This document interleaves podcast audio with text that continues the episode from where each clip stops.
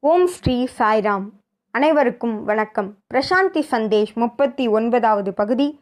உங்கள் அனைவரையும் வரவேற்பதில் மிகுந்த மகிழ்ச்சி. உங்களுடைய நிலைத்த ஆதரவுக்கும் நன்றி. ஒவ்வொரு வாரமும் சுவாமி சொன்ன செய்திகளை பல விஷயங்களை பல கோணங்களில் நம்ம பார்த்துட்டு வரோம். அந்த வகையில் இன்றைக்கி நம்ம பார்க்க போகிற தலைப்பு என்னன்னு பார்த்தீங்கன்னா ஒய் திஸ் ஏன் நம்முடைய வாழ்க்கை இவ்வாறு இருக்கிறது? சிலர் வாழ்க்கையில் என்னடா மற்றவங்கெல்லாம் சந்தோஷமாக இருக்காங்க நம்மளால் சந்தோஷமாக இருக்க முடியலே அப்படின்ற ஒரு கேள்வி இருக்கும்.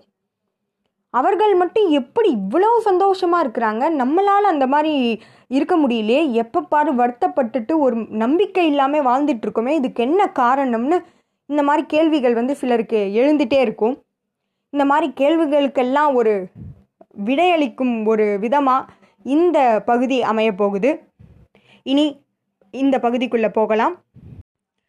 வாழ்க்கைன்றது ஒரு மேகம் போல. ஒரு இடத்துல இருக்காது ஓடிக்கிட்டே இருக்கும். எப்படி ஒரு அலையானது உயர்ந்து தாழ்ந்து அலை அடிச்சுக்கிட்டே இருக்குமே தவிர ஒரு இடத்துல நிலையா நிற்காது. அதுபோல தான் நம்முடைய வாழ்க்கையானது குறுகிய காலம் கொண்ட ஒரு விஷயம்தான். அந்த வாழ்க்கை நிலைத்து இப்படி தான் இருக்கும் அப்படின்னு சொல்ல முடியாது. மாறிக்கிட்டே தான் இருக்கும். ஒரு கேள்வியை மட்டும் நம்ம கிட்ட நம்மளே கேட்டுக்கணும். என்னன்னு பார்த்தீங்கன்னா இந்த வாழ்க்கையானது நம்ம கேட்டு ஒருத்தர்கிட்ட வாங்கணுமா? கிடையாது. இறைவனா நமக்கு இந்த வாழ்க்கையை கொடுத்திருக்கிறார். சரிதானே? ஆனால் அப்படி கொடுக்கப்பட்ட வாழ்க்கையில் இறைவனானவர் எல்லா அம்சத்தையும் மகிழ்ச்சியையும் தூய்மையான இதயத்தையும் எல்லா குணங்களோட நம்மளை படைச்சிருக்காரு. தூய்மையா? நம்ம மகிழ்ச்சியற்று இருக்கிறதுக்கு இறைவன் காரணமா? கிடையாது. நம்ம தான் முழு பொறுப்பு. நம்முடைய மகிழ்ச்சியின்மைக்கு காரணம் யாரு? நம்ம தான் முதல்ல அதை உணரணும். அப்போதான் அடுத்த ஸ்டெப் எடுத்து வைக்க முடியும். நம்ம தான் நம்முடைய மகிழ்ச்சியின்மைக்கு காரணம்ன்றத முழுமையாக முதல்ல நம்ம உணர்ந்தாதான் மகிழ்ச்சியானதை நம்ம பெற முடியும். இப்போ நம்ம கிட்ட ஒரு கேள்வியை நம்மளே கேட்டுக்குவோம். டார்வின் அவருடைய எவால்யூஷன் தியரி இந்த உயிரினங்கள் வந்து எப்படி தோன்றியது அப்படின்ற ஒரு தியரி வந்து சொல்லியிருக்காரு. ஒரு விஞ்ஞானி சயின்டிஸ்ட்டு டார்வின் எல்லாருக்குமே தெரியும். அமீபா வந்து ஒரு சின்ன நுண்ணு நுண்ணுயிர் அதுலேருந்து லாஸ்ட் வந்து ஹோமோசாப்பியன்ஸ் அதுதான் வந்து ஹியூமன் பீயிங்ஸ் அதாவது மனிதர்கள் தான் உயர்ந்த இடத்துல இருக்கும் உயிரினங்கள்லே உயர்ந்த இடத்துல இருப்பது யாருன்னு பார்த்தீங்கன்னா மனிதர்கள் தான் இறைவன் வந்து மனிதர்களுக்காகவே அத்தனையையும் படைச்சிருக்காரு. கரெக்டா அத்தனையையும் படைச்சிருக்காரு. அதோட மனிதர்களுக்கு ஒரு சிறப்பு இயல்பு அதாவது மிருகங்களுக்கும் பறவைகளுக்கும் மற்ற உயிரினங்களுக்கும் இல்லாத ஒரு சிறப்பு இயல்பு என்னன்னு பார்த்தீங்கன்னா பகுத்தறியும் தன்மை. எது நல்லது எது கெட்டது எது நல்லதோ அந்த வழியில் நடந்து ஆத்ம விசாரணை செய்யக்கூடிய ஒரு பெரும் பாக்கியத்தை மனிதனுக்கு மட்டுமே இறைவன் கொடுத்திருக்கார். ஆத்ம விசாரணைனா இறைவனை அடையக்கூடிய ஒரே ஒரு பாக்கியம். அந்த ஒரு பெரும் பாக்கியம் வந்து மனிதர்களுக்கு மட்டும்தான். நிர்வாண நிலை முக்தி நிலை இதெல்லாம் வந்து மற்ற உயிரினங்களுக்கு கிடையாது. மனிதனால் மட்டும்தான் இறைவன் கிட்ட கலந்துரைய அதாவது இரண்டரை கலக்க முடியும்னு சொல்லலாம். இப்படிப்பட்ட ஒரு பெரும் பாக்கியத்தோடு இந்த பூமியையே மனிதனுக்காக இறைவன் உருவாக்கியிருக்காரு. ஆனால் அப்படிப்பட்ட மனிதன் வந்து தன்னைத்தானே குறை சொல்லிட்டே இருக்கிறது. இந்த மகிழ்ச்சியின்மைக்கு முதல் காரணம் என்ன தெரியுமா? தன்னைத்தானே குறை சொல்கிறது இந்த விஷயத்துக்கெல்லாம் தான் தான் காரணம். சரி ஏதோ ஒரு குற்றம் செஞ்சிட்டோன்னு வச்சுக்கோங்களேன். அந்த குற்றத்தை செஞ்சிட்டோன்னு நம்ம உணர்ந்துட்டாலே அதையே பகவான் வந்து மன்னிச்சிருவாரு. அந்த குற்ற உணர்ச்சியோட சிலர் வாழ்ந்துட்டு இருப்பாங்க அது தேவையில்லை. உணர்ந்துட்டீங்கன்னா ஒரு கையில் எடுத்த கயிறு வந்து பாம்புன்னு தெரிஞ்சிருச்சுன்னா தூக்கி போட்டுட்டீங்கன்னா அதற்காக வருத்தப்பட தேவையில்ல தவறு செய்ததுக்காக. இனி அவ்வாறு செய்யக்கூடாதுன்ற ஒரு நிலை இருந்தால் அதுவே மகிழ்ச்சிக்கான அடித்தளம்னு சொல்லலாம். மகிழ்ச்சியின்மைக்கான காரணம் வந்து இதுதான். மனசாட்சியை உறுத்துற ஒரு செயலை நம்ம செஞ்சிட்டோம்னா அதற்காக வருத்தப்படுறது. அதோடு நிறுத்தாமல் அதையே அதாவது இறந்த காலத்தில் நடந்த ஒரு நிகழ்ச்சியை நிகழ்காலத்துக்கு கொண்டு வந்து அதை அசை போட்டுகிட்டே இருக்கிறது. கவலையாகட்டும் கவலை டென்ஷன் என்னென்ன வார்த்தைகள் இருக்கோ அத்தனை வார்த்தைகளும் இந்த ஒரே ஒரு விஷயத்தால் அது மட்டும்தான் நடக்குதுன்னு சொல்லலாம். முதல்ல தன்னைத்தானே குறை சொல்வதை நிறுத்தணும். பிறகு தன்னைத்தானே திட்டிக் கொள்வது இந்த மாதிரி விஷயத்தெல்லாம் விட்டுட்டு குற்ற உணர்ச்சியிலிருந்துலாம் வெளியில் வந்துட்டு முதல்ல சுவாமி சொல்வது போல் நாம் பிரேமை நிறைந்தவர்கள் அப்படின்றதில் நம்பிக்கை கொள்ளுங்க. அதே மாதிரி இறைவனே வழிநடத்த வந்துட்டார்.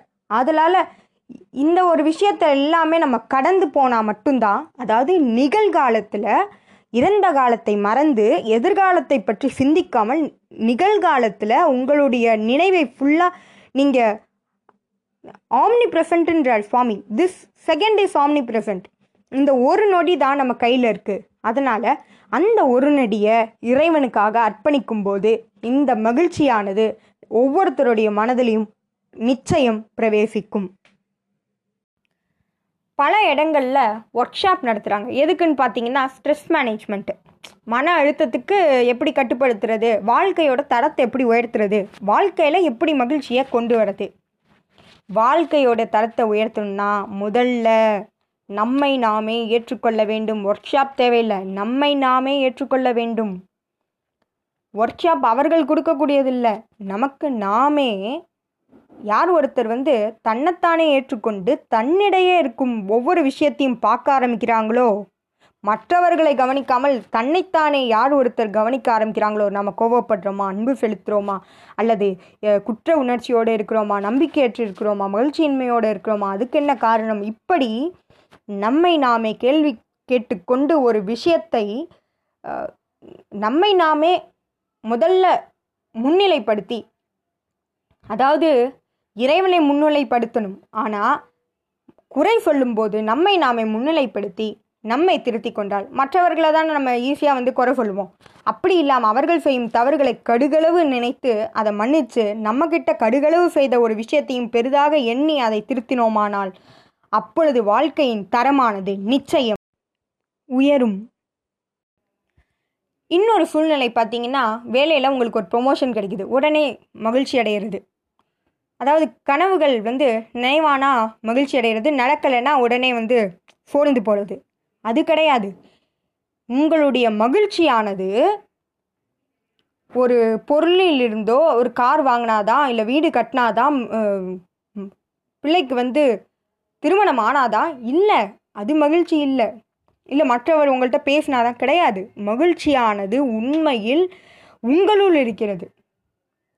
உங்களுள் இருந்து எழுவதே இந்த மகிழ்ச்சியானது.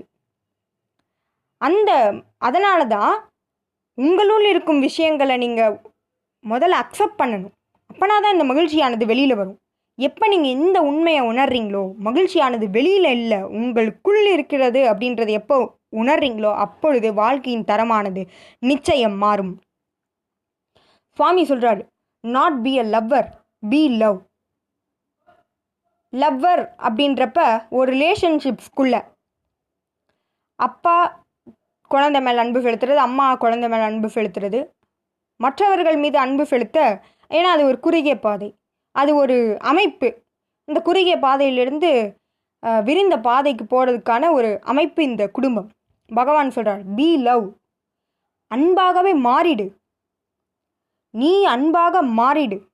அப்போ அந்த அன்பு இருக்கிறப்ப நமக்குள்ள மகிழ்ச்சியானது நிலைத்து நிற்கும்னு பகவான் சொல்கிறாரு அப்பொழுது ஐ அப்படின்ற அகங்காரம் வந்து உன்னை விட்டு விலகிடும்.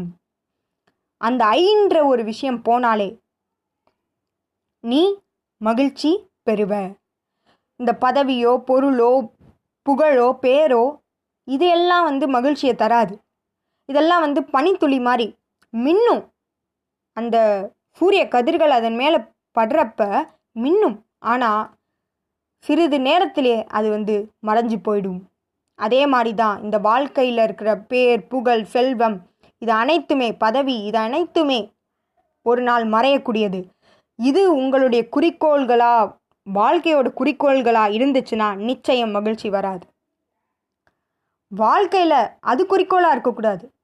இது வாழ்க்கையானது உங்களுக்கு கொடுக்கப்பட்டது. லைஃப் இஸ் ஹேப்பனிங் அதை நீங்கள் வாழணும். மகிழ்ச்சியோடு வாழணும்.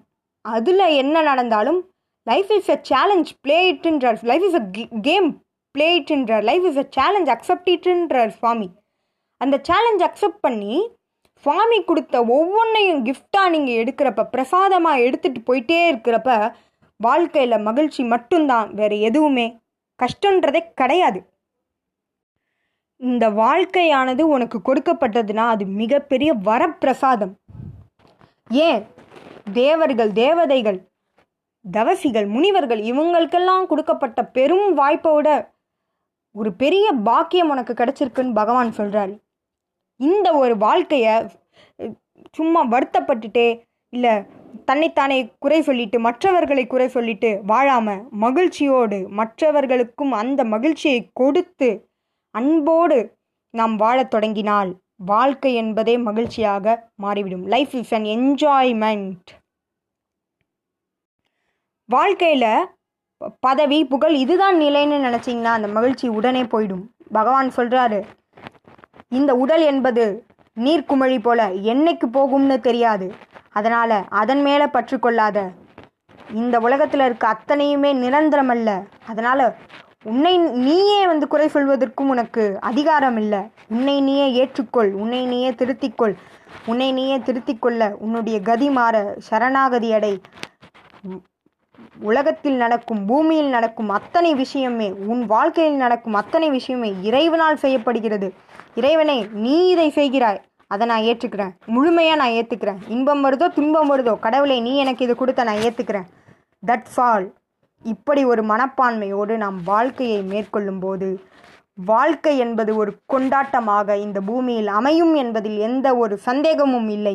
வாழ்க்கையை கொண்டாடுவோம் பகவானை நேசிப்போம். ஜெய் சாய்ராம்